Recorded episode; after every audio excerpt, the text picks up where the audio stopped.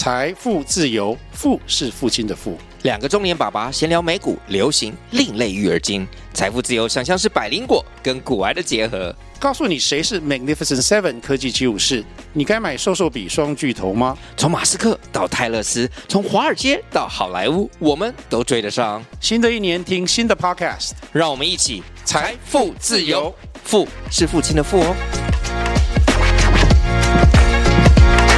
大家好，我们是培训 Who Knows 节目主持人，我是玉纯，我是云芳。找不到人问，就来找太毅问。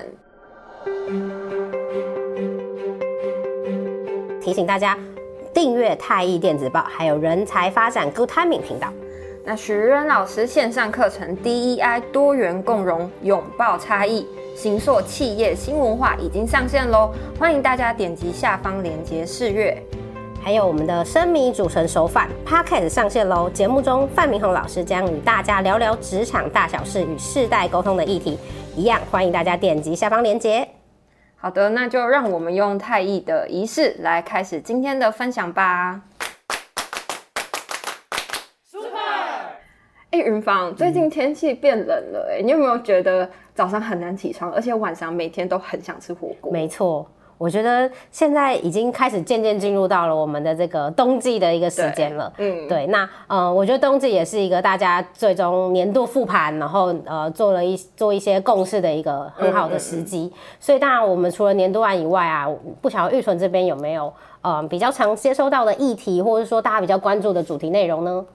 嗯，最近其实接到蛮多企业都会想要。呃，谈共事营，嗯，但是共事营其实又分成了很多不同的形式，对，所以其实，在每一次接到共事营，呃，共事营的需求的时候，其实我们都会跟客户再进一步的去做一些讨论或者是厘清。嗯、那其实，如果要以共事营来说的话，在我们这边，我们会先把它分成几种。第一种的话是会在呃。公司愿景跟核心文化的传递，嗯哼。第二种会是在跨团队的合作，或者是在心态建立的这个部分。嗯嗯。第三种其实就会在策略发展跟执行计划拟定，甚至是到第四种，就是我们在针对职能的部分要再去做进一步的发展。是，对。哎，玉纯啊，那这四个不同的这个类型啊，有没有他们办这个活动的一些目的，或是他们的出发点呢？嗯。像刚刚谈到第一个，在公司愿景或核心文化的传递，其实像太一这两年也一直在更新我们的愿景，然后还有我们的核心文化。是，那这当中我们可能就会透过用像体验活动的方式，让我们去理解、了解我们公司到底想要传递的愿景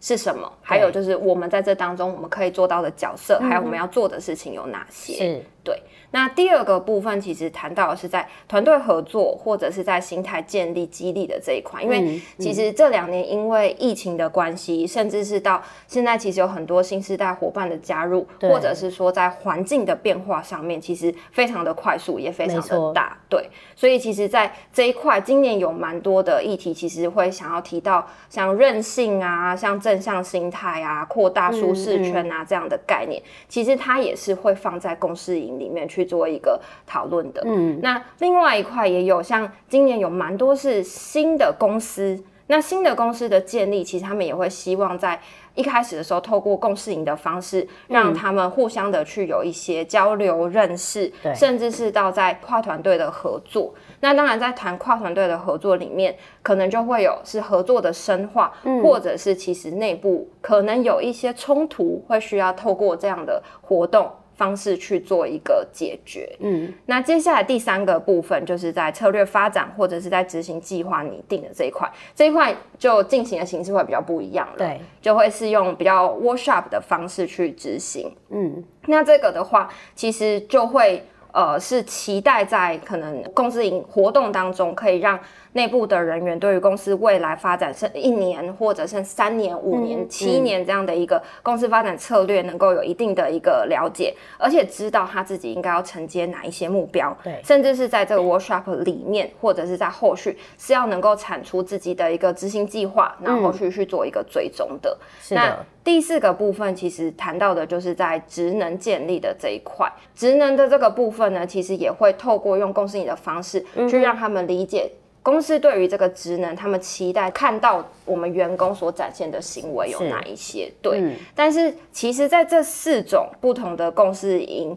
在呃，应该说在规划或者在准备之前，那云芳这边有没有哪一些是提醒大家、嗯、提醒我们可以去做，先去做一些思考？没错，因为我觉得在。嗯，跟很多客户交流的过程中间啦，就是客户们都会想要知道，就是说，那我们要办好一个共事营，或是说好，甚至办好一个培训，我们可以做先做哪些准备，或是做一些思考，是，然后有助于我们来就是确定这样子的一个活动过程会达到我们的效益。所以我这边有几个建议可以提供给大家，因为也跟着刚才玉纯提到的几个部分哦，就我们有没有需要在这个阶段，也许像他一样，因为我们可以设定一个接下来下一阶段的新的愿景，嗯。啊，或是说我们要重塑一下我们的一个核心价值，让我们的同仁可以更了解我们现在公司想要走的方向。我在共事营的活动过程中间，可以让大家更了解哦公司的一些期待，以及这些期待跟他们自己自身有哪一些的关系。嗯嗯。那另外一个部分当然会更趋近于现实面的考量，就是说我们现在在这个阶段。组织还有团队中间，我们常遇到的困扰跟问题，那其实也跟着刚才讨论到，因为现在毕竟是 VUCA 时代嘛，啊、哦，所以其实环境变化的非常快速，嗯，AI 的新生成，然后还有很多的呃不同的一些手法，或者说不同的科技一直不断不断的衍生，嗯，哦，所以在这个过程里面，我们的同仁其实他遇到的面临的困难，还有他现在需要新的挑战的时候，我们怎么样？比如说包含呃我们的这个。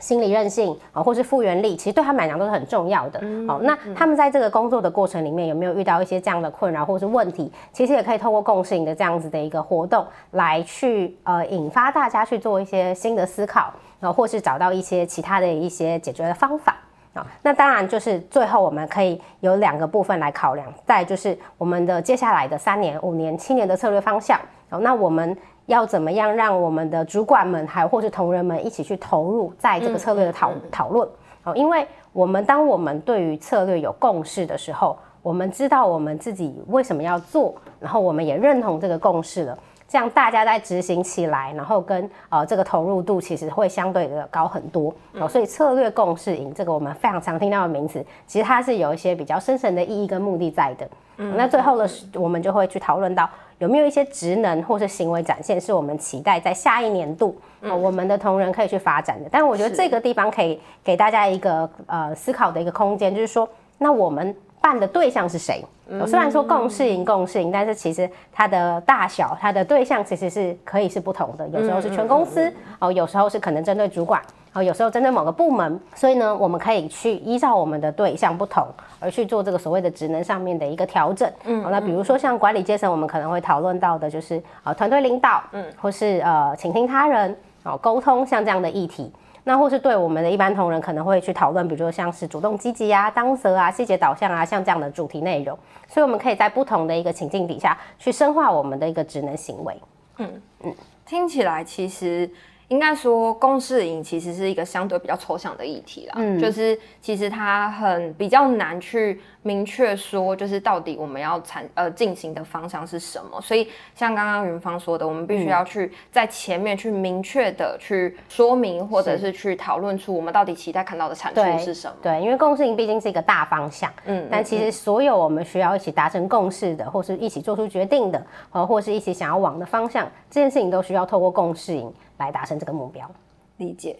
那所以今天我们谈到的其实就是两个面向。第一块的话就是呃，公司营到底分成了哪些种类？然后第二个部分就是那公司营之前有哪一些思考的角度？那种类的部分其实就包含了愿景的传递，然后第二个部分是团队合作或在心态建立，第三个部分是在策略发展或执行计划拟定，第四个是在职能。那在共识营举办之前，我们可以做的、可以思考的部分，就是在呃，我们到底想要传递的愿景或者是核心价值是什么？那第二个部分是，那在现阶段，我们的组织或团队有没有比较常碰到的一些困扰或者问题？希望在团队共识营里面去做一个解决。第三个是，我们可以从呃，策略方向的这个部分，让大家可以有一个共识，然后知道接下来要执行的计划有哪一些。第四个部分就是我们可以从职能的角度去做开展。那当然就是要特别去讨论的，就是在参与的对象到底是有哪一些人员，然后去做这样的一个规划。嗯最后提醒大家订阅太毅电子报，还有人才发展 Good Timing 频道。每个月二十号欢迎收听培训 Who Knows，我们下个月见，拜拜。